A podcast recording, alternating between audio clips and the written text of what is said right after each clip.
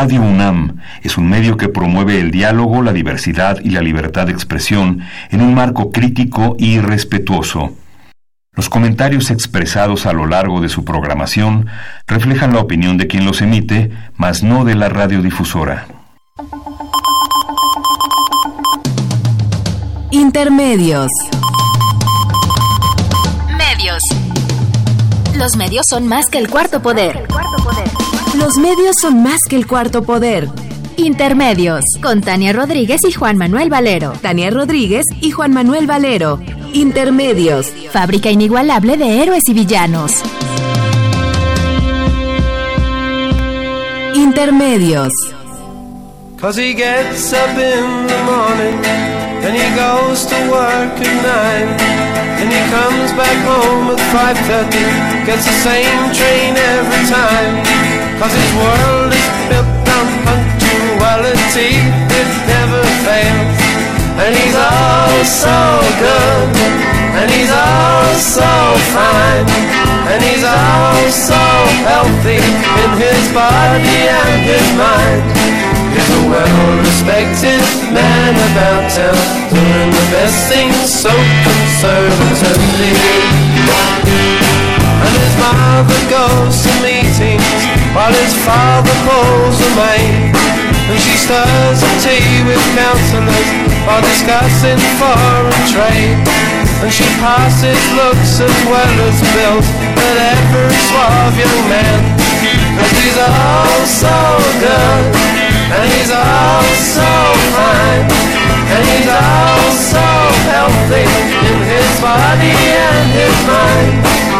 Well-respected man town Doing the best things so conservatively And he likes his own backyard And he likes his bags the best Cause he's better than the rest And his own sweat smells the best and he hopes to grab his father's root when Peyton passes on.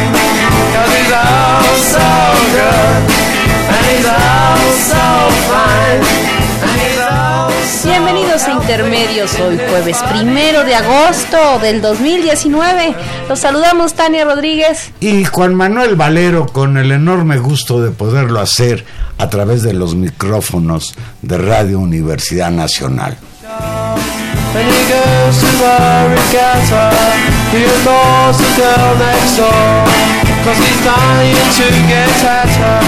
But his mother knows the best about The matrimonial states Cause he's all so good And he's all so fine Los Kings, Tania. Que viaje en el tiempo, Volver Valero. al pasado. Los Kings a mí siempre me parecieron un grupo extraordinario. Quizás el único error de los Kings es haber sido contemporáneo de los Beatles y los Rolling Stones. Pero era verdaderamente un grupazo rock and rollero. Y esta, Sí, esta canción, que, que yo debo un decir hombre que respetable. soy un hombre respetable y el mundo está a mis pies, ye, ye, en un, en un famosísimo en un famosísimo cover que todos nos sabemos de un grupo que se llamaba Valero. Los Sapson Boys. No me digas, bueno, lo saben todo, entre productor y Valero, todo lo saben. Y además la rola en español este Era padrísima. Era muy, muy, muy divertido. Yo Cover, cover. Soy un hombre respetable. Pues qué bueno que nos acompañan hoy los Kings. Aunque en México es complicado hablar de hombres respetables, Tania. Sí, está complicado. Es muy complicado. Y bueno, Valero, se nos, se nos viene, se nos viene agosto, ya empieza agosto. Agosto puede ser un mes muy cruel. No digas eso, Valero. No estamos ya para más crueldades. En un escenario político complejo, con muchos temas, tal vez no como en otros momentos donde hay un tema que abarca todo. En este momento hay distintos temas en el ámbito político, en el ámbito económico, ya no digamos reiteradamente en el ámbito, digamos, del crimen, de la violencia que está permanentemente ahí acechando la nota informativa, pero vamos Vamos por dos temas de la semana para que para que no se diga que no los abordamos. Y son dos leyes, eh, una llamada ley Bonilla y una llamada en los medios, en las redes sociales, ley Garrote, que son temas importantes para pues el estilo eh, la importancia de este gobierno, aunque ambos se encuentran fundamentalmente en el ámbito estatal, uno en Baja California, la ley Bonilla, y el otro en Tabasco, ahí en, en el sureste del país, uno en el norte y uno en el sur, pero sin duda por tratarse de involucrar actores políticos que son cercanos a Morena o que son de Morena, del partido del presidente, pues también impactan eh, al contexto nacional y al propio estilo de la cuarta transformación. de la República a dar su opinión en ambos casos.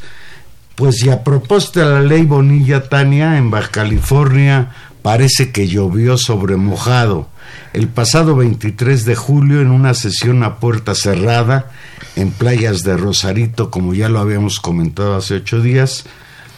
Fuera de su sede, los diputados del Congreso de Baja California validaron la reforma constitucional que amplía de dos a cinco años la gestión de Jaime Bonilla, que, entrará al poder como gobernador del estado de Baja California, efectivamente como candidato del partido Morena. Lo hicieron a pesar de las críticas de sus colegas locales y en un abierto desafío a la Comisión Permanente del Congreso de la Unión, que les pidió dejar sin efecto la enmienda aprobada el pasado 8 de julio. Desfigurada en extremo y con la mayoría de los diputados bajo sospecha de que hayan sido maiciados, como se decía vulgarmente antaño, fue aprobada la reforma bonillista cuando la actual legislatura local está a punto de expirar. Y es justo decirlo, Tania, que el, el gobernador actual se niega a promulgar esta reforma, por lo tanto, quedará en manos de la nueva legislatura el promulgar la ley y esto implica que ahora en la correlación de fuerzas pues sea la mayoría de Morena. Hoy el PAN tenía 12 diputados cuando fue aprobada la ley Bonilla. Hoy Morena tiene 17, pues una mayoría aplastante en el gobierno de Baja California y vamos a ver si se atreven los legisladores entrantes a promulgar esta ley que en términos llanos es verdaderamente un atraco a la democracia, un golpe brutal al proceso democrático baja californiano, quienes fueron a las urnas en las pasadas elecciones para gobernador, fueron a elegir un gobernador que tendría que durar dos años. Y con una serie de pues componendas dentro del Congreso de Baja California los diputados decidieron que el, que el periodo se extiende de dos a cinco años.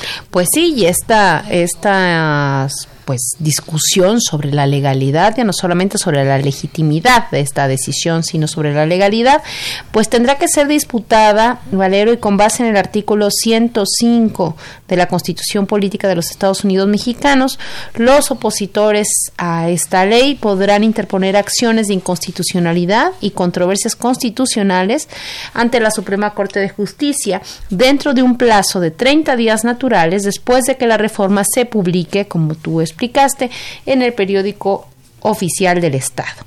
Al menos tres partidos políticos ya ratificaron su decisión de impugnarla a través de acciones de inconstitucionalidad. Estos son el PAN, el PRI y el PRD. Por su parte, y esto también es muy importante, Porfirio Muñoz Ledo, presidente de la Cámara de Diputados, consideró que esta reforma es una gravísima ruptura con la federación y con el pacto constitucional y dijo que existían tres vías para resolver este problema. La primera, una controversia constitucional que puede presentar el propio Congreso de la Unión una acción de inconstitucionalidad a cargo de los partidos políticos en Baja California, eso lo podemos dar por hecho. La primera me parece que sería una decisión adecuada que el Congreso de la Unión lo hiciera, pero bueno, esa es una opción. La, de inconstitucional por los partidos políticos seguramente procederá, pues estos partidos ya lo han anunciado, y que iría a la Suprema Corte. Y la última opción, que es la más fuerte y que incluso el propio Muñoz Ledo al inicio de esta de este diferendo y de esta disputa por la interpretación de esta ley lo señaló es la desaparición de los poderes en Baja California, lo que inhabilitaría al gobernador electo Jaime Bonilla para ejercer el cargo. Este sería el digamos el escenario Pues mucho sería más complicado. verdaderamente un escenario extremo en el que eh, la federación irrumpiera en lo que podríamos llamar la autonomía de ese estado. En Baja California mismo, así como Porfirio Muñoz Ledo, que es diputado por ese partido, simpatizantes de Andrés Manuel López Obrador y de su proyecto La Cuarta Transformación, además de militantes y fundadores de Morena como el abogado constitucionalista Daniel Solorio Ramírez, están recabando firmas para una carta colectiva que se proponen entregar al presidente de la República. En esta van a solicitarle en ejercicio de sus facultades constitucionales interponga ante la Suprema Corte de Justicia de la Nación una acción de inconstitucionalidad por conducto de conse- del consejero jurídico de la presidencia en contra de la citada reforma. Y bueno, pues hace ocho días comentábamos aquí que el presidente López Obrador pidió que no lo involucren en la ley Bonilla. Buscan echarme la culpa de todo, advirtió. El presidente apuntó que la modificación sobre el mandato fue aprobada por todos los partidos políticos del Congreso local.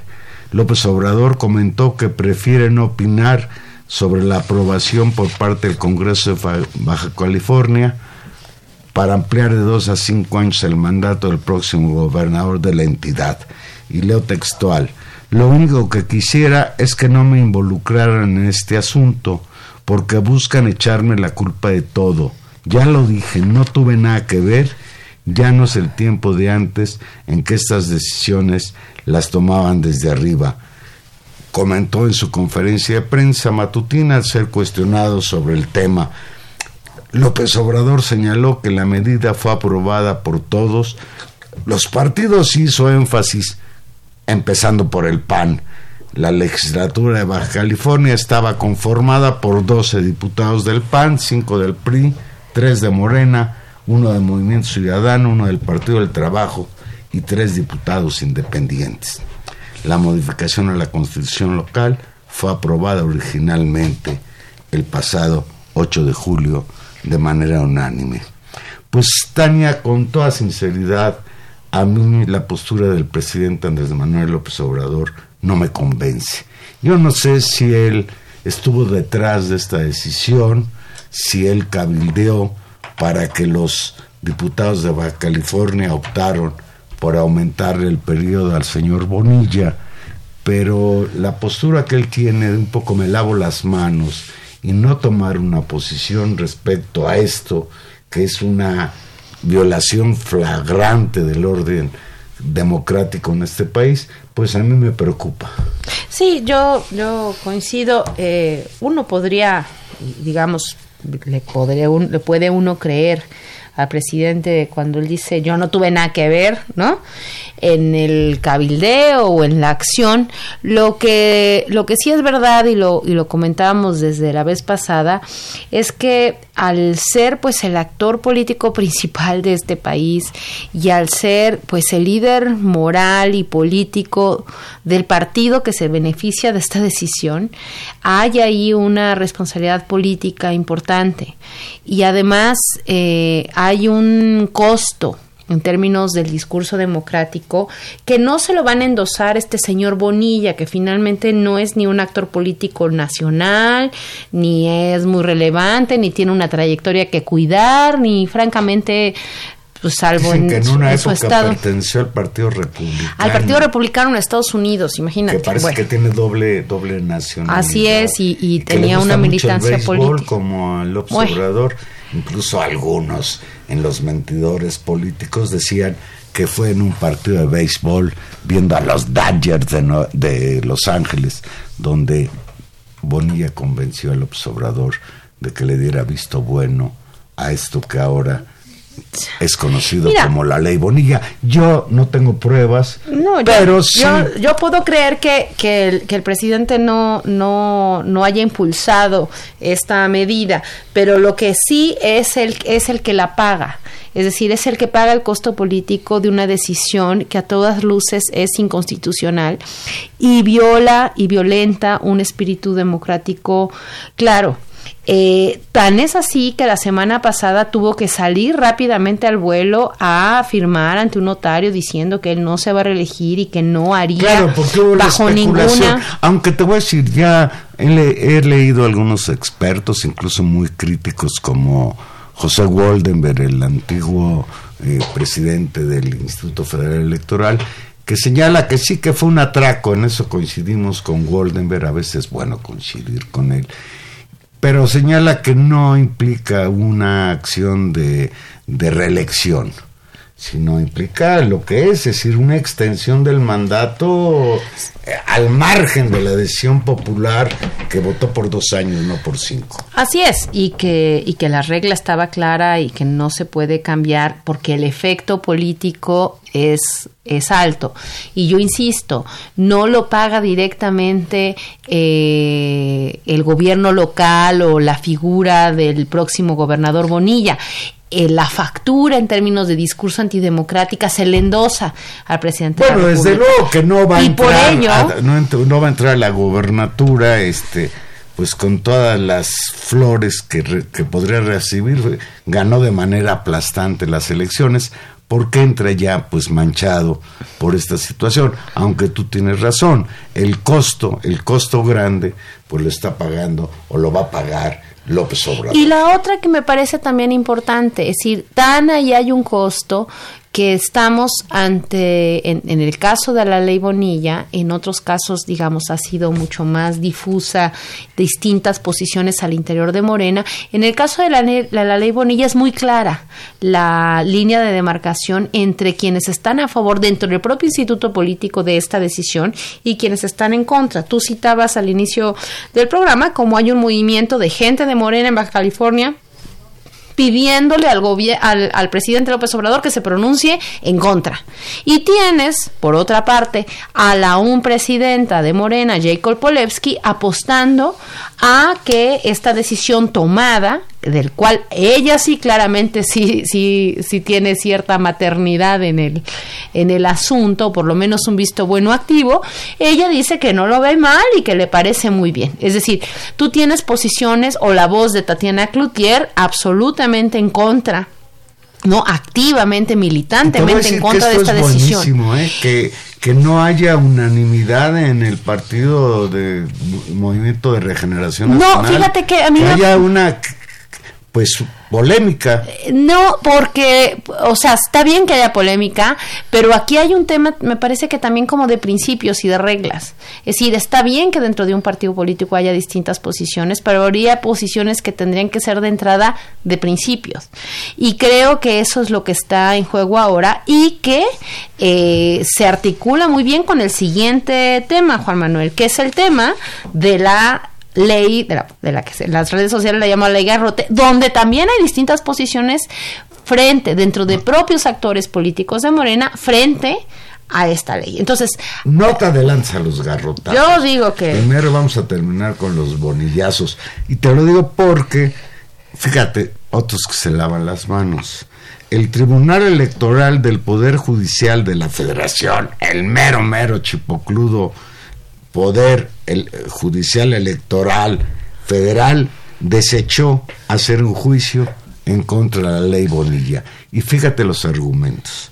La Sala Superior del Tribunal Electoral del Poder Judicial de la Federación dese- desechó anoche un juicio ciudadano que pretendía revertir la ley Bonilla por la cual el Congreso de Baja California amplió de dos a cinco años el mandato del señor Jaime Bonilla Valdés.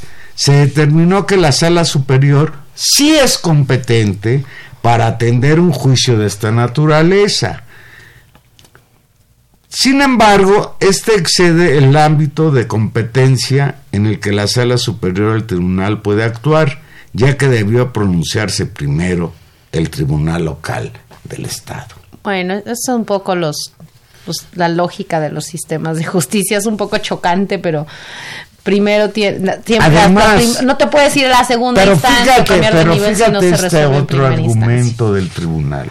Además, la promotora del juicio, María de la Luz Flores Guarneros, carece de interés jurídico pues la reforma legal en Baja California no le afecta a sus derechos políticos electorales, ya que no reside en la entidad.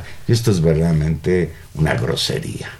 Si, a nosotros, nosotros no vivimos en Baja California, pues no tendríamos ni siquiera por qué discutir el tema de acuerdo con este eh, postulado del Tribunal Electoral. La decisión causó el rechazo casi unánime de consejeros electorales, especialistas en derecho, legisladores y dirigentes del PAN, el PRI, el PRD y Movimiento Ciudadano, quienes anunciaron que en cuanto se publique la reforma promoverán acciones de inconstitucionalidad ante la Suprema Corte de Justicia de la Nación para que ésta impida la llamada ley Bonilla. Y efectivamente ya la única instancia en que podría venirse para atrás por inconstitucional es la de la Suprema Corte de la Justicia de la Nación, pero con el comportamiento que tienen a últimas fechas jueces y magistrados, yo dudo mucho que la Suprema Corte de Justicia de la Nación entre al toro y eche para atrás esto que a todas luces es un atraco a la democracia. Pues quién sabe, yo, yo confío en que, en que se vele por ciertos principios constitucionales básicos, porque si la Suprema Corte no, digamos, los juicios tienen que hacerse bien, que los actores políticos los hagan en consecuencia, la oposición ha dicho que lo va a hacer, creo que eso ya está en curso, sería magnífico desde mi punto de vista que hubiera un llamado político que nos ahorrara ese, ese tránsito o que el propio partido Morena se sumara a una sí, que hubiera una este rectificación como la están pidiendo los propios militantes de, Morena. allá en Baja California. Así es. Pues así nos quedamos y nos quedamos realmente con un amargo sabor de boca en cuanto a la llamada ley Bonilla. Vamos a hacer una pausa y aquí regresamos.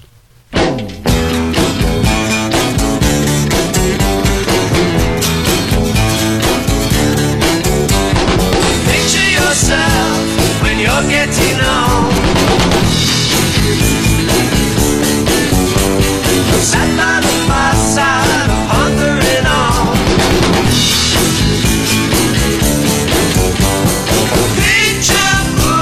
Pictures of your mama, taken by your papa a long time ago. People with each other to prove they love each other.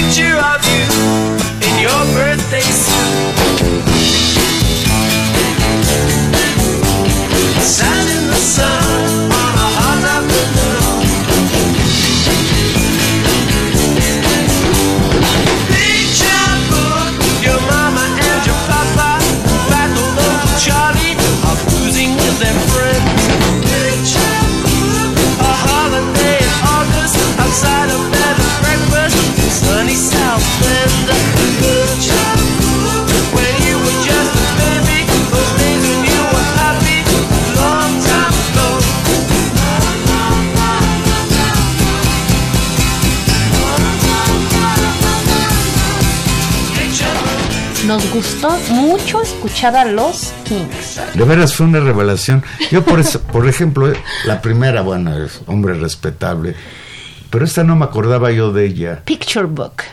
Una canción muy agradable. Si, si nos estuviera escuchando mi amigo José Manuel García de la Filmoteca de la UNAM. A quien le mandamos estaría- saluditos. Estaría fascinado porque él es un fan de los Kings.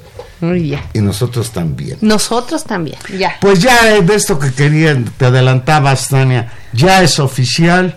Hoy entra en vigor en el estado de Tabasco la llamada ley Garrote. Desde hoy quienes bloqueen accesos a instalaciones obras públicas o privadas podrían recibir una pena de hasta 20 años de cárcel. El gobernador de Tabasco, Adán Augusto López Hernández de Morena, ordenó la publicación en el periódico oficial del Estado de la reforma al Código Penal, donde se establece una pena de hasta 20 años de prisión para quienes extorsionen a empresas públicas o privadas y obstaculicen las obras por las que hoy está en vigor. El secretario de Gobierno Marco Rosendo Medina Fe- Fe- Feligrana confirmó que en el portal oficial de la dependencia que encabeza fue publicada ayer la modificación en el Código Penal de Tabasco. Leo textual, estamos listos para responder por las causas legales a quien considere que se ha violentado un derecho, señaló. Y ahí, pues de nueva cuenta, Juan Manuel, una, una disputa agria en términos públicos, en términos de los actores políticos en los diversos lugares. Ahorita vamos a repasar en el Congreso, seguramente en el marco de las comisiones de derechos humanos, de las organizaciones de derechos humanos, en las redes sociales y en, y en el espacio público sobre la interpretación de esta ley. La, el argumento eh, más fuerte ha sido justamente que se trata de una ley que trata de evitar que eh, una especie de práctica que según eh, los, políticos tabasqueños han dicho se ha extendido en, en, la región, en la cual mediante presiones se extorsiona a eh, pues a las constructoras o al gobierno en función de un elemento de presión lo que se traduce en términos reales en que eh, cerrar una calle, parar una obra en este momento, que ha sido durante muchos años un mecanismo de presión de distintos actores políticos por, por distintas causas, hoy sea motivo de una pena mucho más compleja que puede llegar hasta los 20 años de prisión. De eso es de lo que estamos quienes hablando. Quienes están en contra señalan, y creo que en gran medida tienen razón, que esta llamada ley garrote tabasqueña criminaliza la protesta social y es una traición a los movimientos sociales. Incluso nos recuerdan que en, multi, en múltiples ocasiones López Obrador, dentro de su movimiento hasta alcanzar la presidencia de la República en un tercer intento, recurrió a movilizaciones, a toma de instalaciones, a plantones como el del Paseo de la Reforma, después del fraude electoral de 2006, y entonces pues como que aquí viene una especie de, ah caray, y ahora, ¿qué pasa? Esos señalamientos de que hay una traición a, a la democracia, a a la, a la, protesta social los emitieron, pues desde luego el PAN, el PRI, el Movimiento Ciudadano y el PRD. A este rechazo se sumó también el Partido Encuentro Social, que se reconoce como seguidor de la Cuarta Transformación. La diputada María Rosete Sánchez del PES dijo que su fuerza política, y leo textual, está en contra de este tipo de reformas y señaló que la reforma será traición a la sociedad de Tabasco. En tanto, senadores y diputados de Morena justificaron la modificación con señalamientos de que se castiga la extorsión en la realización de obras. Estamos poniendo orden en casa, indicó la diputada tabasqueña María de los Ángeles Huerta. Y en ese sentido abundó mucho más el presidente, como todos sabemos es de Tabasco, conoce, conoce bien la, la política de su estado natal y abundó en ello y aseguró, y, y, leo textual lo que dijo, dijo, se está buscando corregir un vicio. Se sobornaba a autoridades y en particular a Pemex para poder llevar a cabo un trabajo en esa empresa o en una compañía que trabajaba para ella. Se les extorsionaba, se les cobraba 500 mil pesos a la semana para poder pasar, comentó. López Obrador remarcó que es para que no haya sobornos y no se instaure el moche como forma de gobierno. Se acabe el moche, se acabe el huachicoleo. El Ejecutivo Federal señaló que se tiene que hacer la investigación y separar pues aseguró que hay que garantizar el derecho de manifestación, pues es un derecho sagrado. Ahí es donde entra una situación ambigua. por un lado sí estaríamos de acuerdo en que se castigue la extorsión, ¿quién estaría en contra? Que se castiga a quien violente la posibilidad de que se construyan obras de interés público. Cuando hablamos de la ley Garrota, Es inevitable pensar en la refinería de dos bocas, que está por iniciarse su construcción en este estado y pensar en el tren Maya, que una parte de su recorrido pues será por el estado de Tabasco. Y uno podría pensar que incluso, o sea, hay, un, hay una... Argumentemos en términos primero, digamos, eh, concediendo toda la buena fe al argumento del presidente y del gobierno de Tabasco. Hay esta práctica en la cual hay un vicio social construido desde viejas prácticas de casicazgos políticos seguramente, de corrupción generalizada, donde ciertas organizaciones, que participan o de base con, con ciertos eh, estados de la población, pues participan de esta forma en términos de también llevarse una tajada de las miles de tajadas que se por ejemplo, estoy pensando en Antorcha Campesina a nivel nacional, que es una organización chantajista que, efectivamente se moviliza para sacar tajadas. Entonces tú puedes, puedes, eh, puedes conceder que ese tipo de cosas pasen y que esas cosas sucedían en función, porque además también siempre hay que recordar eso, estas prácticas políticas no surgieron en sí mismas, surgieron porque estaban relacionadas con actores políticos y con eh, actores de la política local que participaban de estas negociaciones y donde todo, todo, eh, digamos, toda la política, todos los negocios se convertían en eso, en mochas, tajadas y grandes negocios para todos incluidas estas organizaciones. Muy bien. Entonces pensemos que en función de la construcción de dos bocas y de los proyectos de infraestructura que le interesan al presidente López Obrador, pues es, va a ser imposible o sería carísimo, sería todo un problema, ¿no? Repartir la cantidad de dinero o uno podría decir que estas, estos actores van a funcionar como lastres, como, como chantaje y que es importante pararlo. Muy bien uno podría decir, bueno, qué bueno que se arregle ese asunto eh, y eso se pare. Ahora, eso se para con una ley, con un cambio en el Código Penal, sancionando una, cambiando una ley que como todas las leyes tiene que ser abstracta e interpretada y por lo tanto interpretable de situación a situación, a mí me parece que es donde la cosa, el argumento empieza a complicarse. ¿Por qué? Porque va a quedar sujeto a interpretación en función de cuándo es un chantaje y cuándo no lo es. Cuándo, es justa la causa social y cuándo no lo es. es claro, alguien podrá decir, créanos que nosotros actuamos de buena fe y que nosotros seremos justos en distinguir a un actor de otro. Uno podría pensar, muy bien, el chantaje, eh, la extorsión y otros, otros faltas en términos de, de, otras faltas sociales están categorizados como crímenes en distintos marcos legales. ¿Era necesario cambiar esta ley en este sentido para poderlos perseguir? No, no necesariamente, y ahí hay una discusión. ¿Y qué pasa cuando tú cambias la ley y de pronto, que es la discusión que tuvimos también con respecto a ciertas atribuciones de la Guardia Nacional aquí? Eh, el presidente nos jura y nos perjura que esas atribuciones nunca se usarán en contra de la población. Y uno puede decir, muy bien, le creemos, señor presidente, que usted no lo hará, pero la ley va a quedar.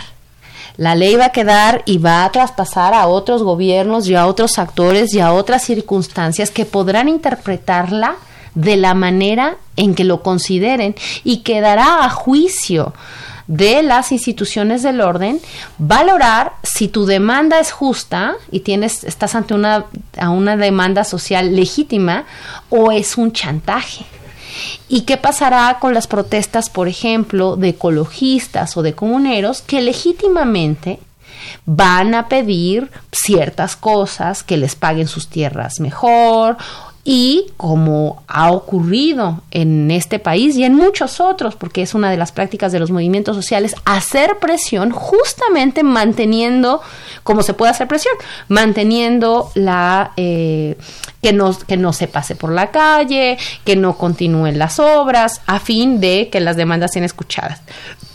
Eso es lo que está de fondo preocupante y me parece que eh, sí requiere una discusión pública y no se puede resolver tan fácilmente la discusión con el tema de confíen en mí que yo jamás les haría algo malo. No, porque esto queda en la ley, Juan Manuel. De acuerdo con Amnistía Internacional y leo textual,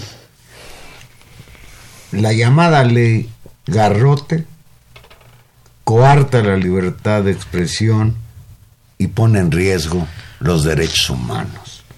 Amnistía Internacional expuso que esta ley afecta las libertades de expresión y de reunión en el país y podría ser un paso previo a la criminalización de la defensa de los derechos humanos. La organización considera que esta es una reforma que criminalizaría las manifestaciones públicas la iniciativa legislativa propuesta en Tabasco permitiría al gobierno y a la iniciativa privada imponer megaproyectos que de afectar a los pobladores los dejarían sin voz para oponerse a ellos, destacó en un boletín Erika Guevara, directora para, para las Américas de Amnistía Internacional. Y en este asunto de la llamada ley Garrote, pues sí hay que señalar que a diferencia de la ley Bonilla en que López Obrador dice estar al margen, aquí sí ha tomado partido y ha defendido esta nueva legislación en Tabasco. Es, es, es peligrosa, eh, Juan Manuel, justamente por, por los riesgos que entraña en términos de quién va, quién, quién va a tutelar cuándo se puede usar. Lo, que va lo que le estás eh, lo que de lo que se está dotando el gobierno del estado de Tabasco es de la atribución de impedir protestas que paren obras cuando todos sabemos que a lo largo, si revisamos la cantidad de conflictos abiertos y de los, como decimos los que estudiamos movimientos sociales, los repertorios de acción, la manera que tiene la gente de protestar y de hacer presión, es justamente muchas veces pararse frente a las obras y pararlas, porque es la única manera de construir un escenario de negociación donde sus derechos no se vean afectados. Pensemos en los conflictos que hay con las mineras, pensemos en los conflictos que hay con respecto a las playas, pensemos en los conflictos que hay con respecto a la ocupación para la construcción, por ejemplo, de proyectos hoteleros. Ya no digamos ¿no? El impacto regional que va a traer, por supuesto, la construcción de dos bocas y la, el impacto regional que también va a traer el tren Maya en muchas zonas donde la tensión entre eh, los intereses de los pequeños propietarios, de los comuneros, los intereses de interpretación con respecto a qué hacer con los recursos, por dónde pasar o no la carretera, estarán a disputa. Todos sabemos, y esa ha sido una discusión que desde muchos gobiernos atrás, incluso de los neoliberales que hicieron carreteras y presas y megaproyectos, esa historia viene de atrás.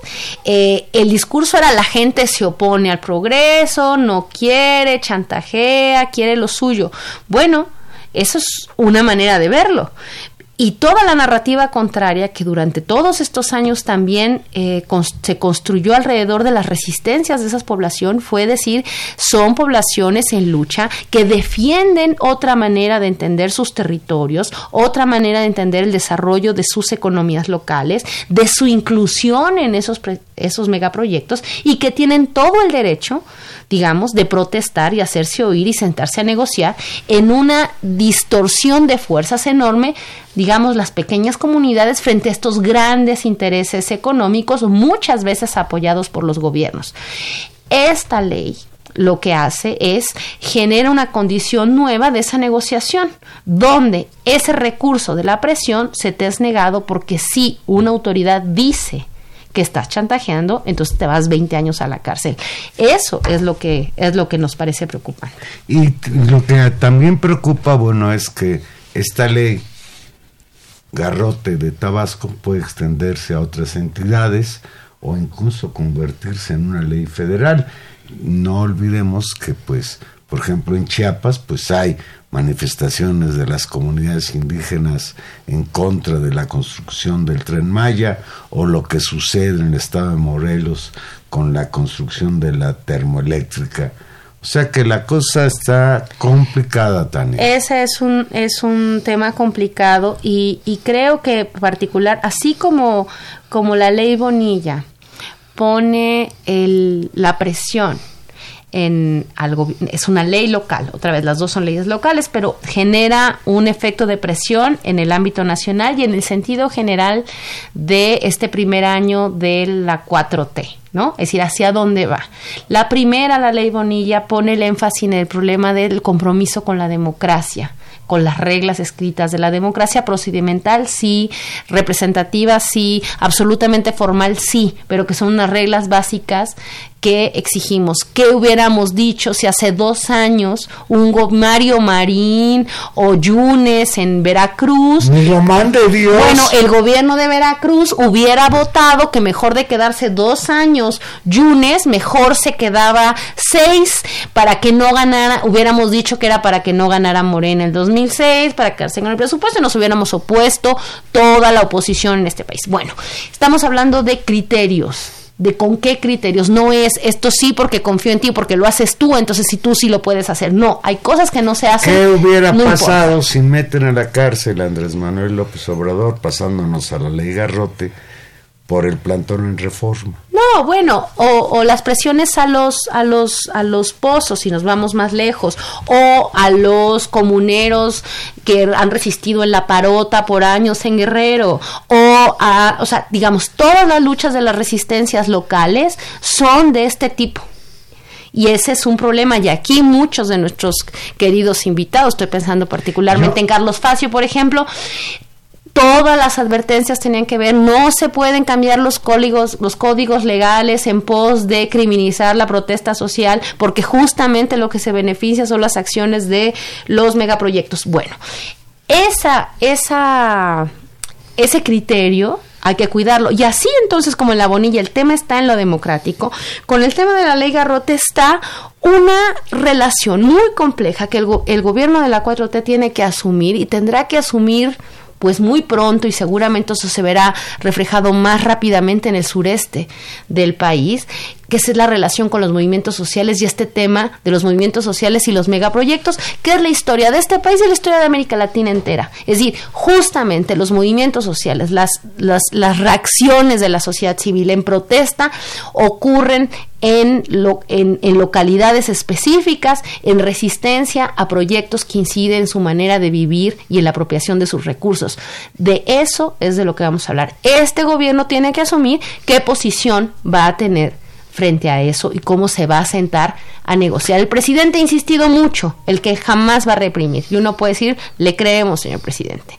Y el tema es los poderes locales, los gobernadores, los municipios, qué condiciones de negociación van a tener. Recordaremos, no muy atrás, hace unos meses, la negociación con los maestros, cuando cerraron las trenes y dijo que se queden ahí el tiempo que se separó una buena parte de la línea, digamos, de circulación de mercancías hacia el norte del país, porque estaban cerradas las líneas del tren. Yo no los vamos a retirar de manera violenta, vamos a sentarnos a negociar. Ahí hay una señal.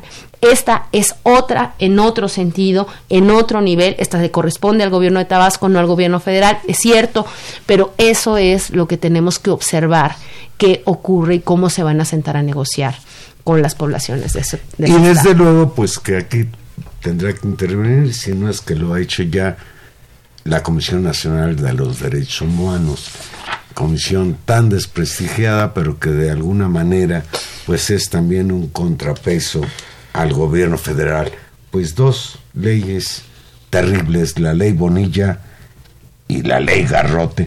Tania, pues como fin de fiesta, ya cayó Chayo. No, pues todavía no cae, todavía ya cayó en las redes sociales.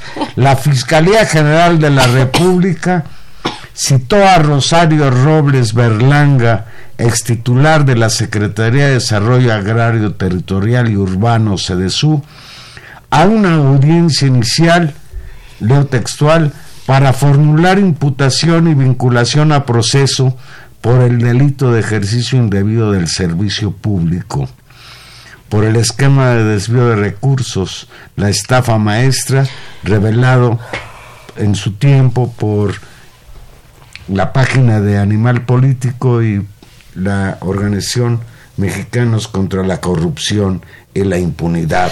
Recordemos que esta investigación periodística titulada mediáticamente la estafa maestra, eh, tuvo como primer indicio, y esto siempre es importante recordarlo, la investigación y los dictámenes de la Auditoría Superior de la Federación, que señalaban faltas enormes en términos de los comprobantes y el gasto de millones y millones y millones de pesos eh, que este grupo de periodistas se dio a la tarea de investigar y encontrar la forma en que se triangulaban, se contrataban y circulaban estos recursos, pues francamente como un mecanismo de eso, de una gran, gran estafa al erario, Valero. Rosario Robles es una de las involucradas en el esquema mediante el cual 11 dependencias del gobierno, del gobierno de Peña Nieto, hicieron convenios con ocho universidades públicas para realizar supuestos servicios por estas a su vez y estas a su vez fíjate la Sedatu le, le da dinero a las universidades. Las universidades ese dinero lo hacen para contratar acciones en favor de la Secretaría de Desarrollo Social supuestamente. Pero estas empresas a las que a su vez las universidades le dan el dinero son empresas fantasma que nunca hicieron los servicios por los que supuestamente fueron contratadas. Y, hay que, entonces ahí ese dinero a dónde fue a parar? No, pues de regreso. No sabemos a dónde llevó y lo, lo que vale la pena recordar es porque las universidades y, y es muy lamentable y vergonzoso eh, y es porque cuando el gobierno eh, da un contrato a una universidad, digamos, actúa de buena fe y no funcionan todos los criterios de licitación de servicios que en una contratación por servicios profesionales o por servicios por obra determinada tú puedes contratar. Entonces, digamos, era un mecanismo la abre la puerta. Era un mecanismo para darle la vuelta a los criterios y entonces las universidades que en sí mismas ya no estaban auditadas en, en, primera instancia por el contrato, contrataban a estas empresas fantasma. Fíjate qué interesante.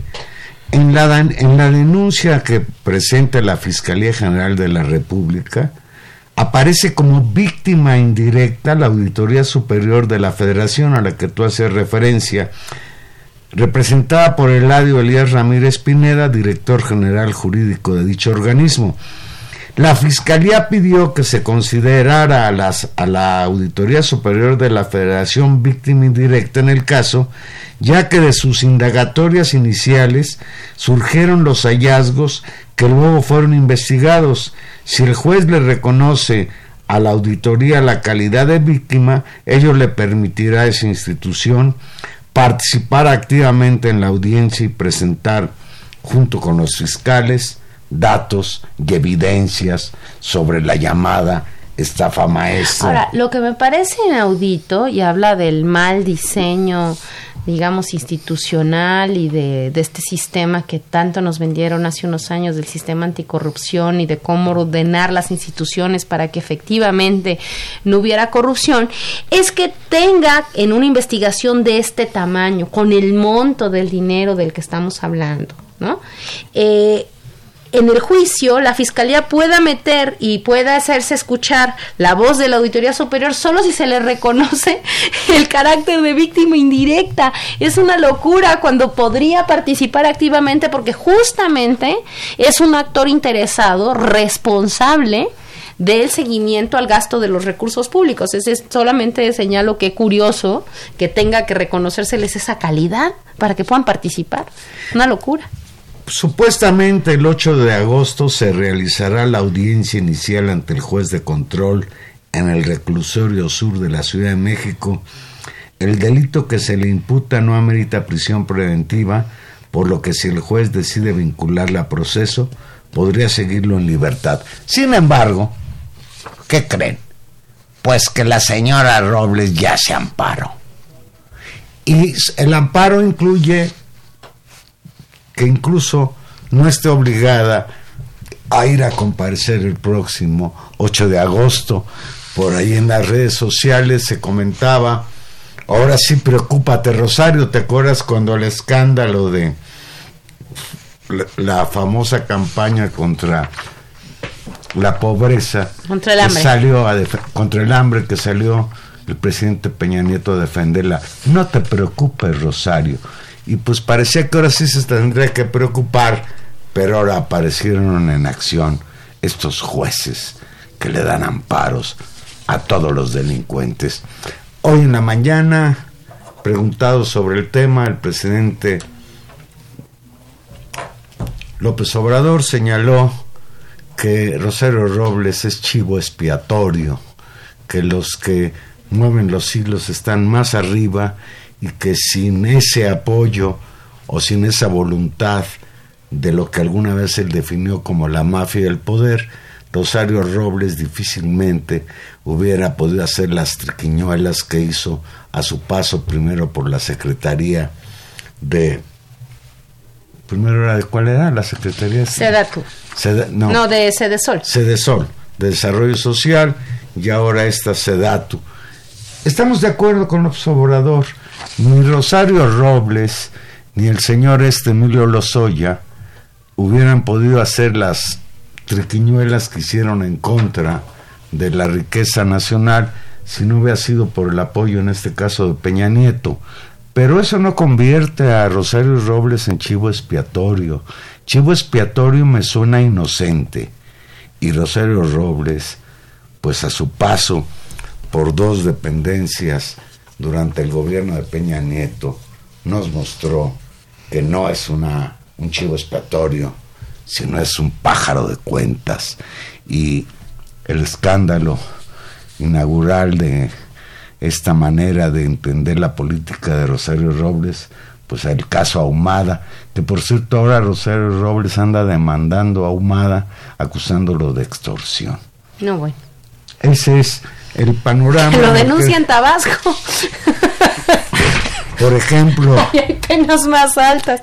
Mario Delgado, eh, representante de Morena en la Cámara de Diputados, señaló, vamos a acelerar el juicio político de Rosario Robles. El diputado de Morena aseguró que buscarán acelerar el juicio político en contra de Rosario por su participación en la llamada estafa maestra en la que se desviaron miles de millones de pesos del gobierno federal. Leo textual. Desviaciones tan claras, robos tan claros como los que vimos en la estafa maestra no pueden quedar impunes y debe haber una sanción judicial administrativa y también política. Pues veremos, Juan Manuel, y me parece que este es el otro, otro gran tema. Eh, tenemos el caso de los Soya, que es muy importante, que es caso Oberdrecht, y sin embargo me parece que el de Rosario Robles es mucho más mediático porque es una figura pública mucho más conocida, digamos, por, por el público en general, por la sus orígenes en la izquierda, y, fue mucho más conocida, ¿no? Su paso como jefa capitalina. Como jefa del, del, gobierno de la ciudad. Entonces, es muy importante este caso. Y va, será muy importante ver, digamos, ya se le está acusando, es una, es una, es una acusación formal. Vamos a ver si la justicia avanza o se construye un escenario de impunidad ya sea por pues por estas eh, salidas y estas triquiñuelas de, torcer la ley para encontrar para eh, propiciar evadirse de, del castigo y de la responsabilidad. Y eso va a ser muy importante porque, igual que con el caso Lozoya, lo que vamos a ver es la efectividad, digamos, del sistema de justicia en este nuevo momento y si estos crímenes de corrupción son castigados o no. Me parece que aquí también el tema del chivo expiatorio es muy importante. Eh, incluso alguien podría decir, es muy importante que Lozoya pague, es muy importante que Rosario Robles pague y sin embargo no sería suficiente, y este sería el papel, es decir, incluso si solo pagaran ellos y los demás se salvaran, no sería suficiente en función de demostrar que esto está hablando de una red. Lo de la estafa de maestra es una red. Lo de Oderbrecht es una red. Una red donde participan un montón de funcionarios públicos y en muchos casos muchos empresarios. Rectores de universidades. Estamos, estamos en, en la posibilidad de ver ese tipo de procesos jurídicos, como se han visto en otras partes del mundo, donde efectivamente caen uno tras otro tras otro, ¿no? Vinculados por esta no red. Cae ninguno. O va a seguir sin caer ninguno. Y si sigue sin caer ninguno es un mensaje fatal. Porque el gran discurso y la gran expectativa de esta transformación, no estoy diciendo del gobierno, de esta transformación que nos hemos tratado de prometer como sociedad, o que treinta y tantos millones de personas vieron, era justamente salir de la corrupción. Y para salir de la corrupción no basta solo la buena voluntad, basta también que no haya impunidad y estos casos tan mediáticos, tan importantes, pues serán un ejemplo y una marca muy relevante, así que lo pues, veremos. Pues el martes pasado Rosario Robles solicitó amparo contra, fíjate, contra una probable orden de aprehensión, ni siquiera todavía existe, que será un amparo, precautorio. La defensa de la exfuncionaria presentó una demanda de amparo ante un juez federal para conocer si existe o no hasta el momento alguna orden de aprehensión en contra de su clienta. Lo anterior luego de que se revelara que la Fiscalía General de la República acusa también a la exsecretaria de Desarrollo Territorial y Urbano del delito de ejercicio indebido del servicio público de malversación de los fondos de la nación. El delito, fíjate, te leo, el, según el Código Penal Federal se comete el delito de ejercicio ilícito de servicio público el funcionario que teniendo conocimiento por razón de su empleo, cargo o comisión de que puedan resultar gravemente afectados el patrimonio o los intereses de alguna dependencia o entidad de la administración federal o pública. Dicho ilícito, si se comprueba por el Poder Judicial, es sancionado por la legislación actual con dos de 2 a 7 años de prisión y de 30 a 150 días de multa. Si se le vincula a proceso al responsable, no amerita prisión preventiva oficiosa. Pues ya vámonos también. Lo único bueno que podríamos comentar esta semana que los Pumas de la Universidad Nacional Autónoma de México van en primer lugar con dos victorias. Bueno, algo bueno. Empezaron bien. Estuvimos con ustedes hoy en los controles técnicos don Humberto Sánchez Castrejón, en la producción Gilberto Díaz Fernández y en los micrófonos. Tania Rodríguez, que pase usted muy buena noche y nos escuchamos el próximo jueves. Muy buenas noches a todos. you dress so fine through the bumps of time and you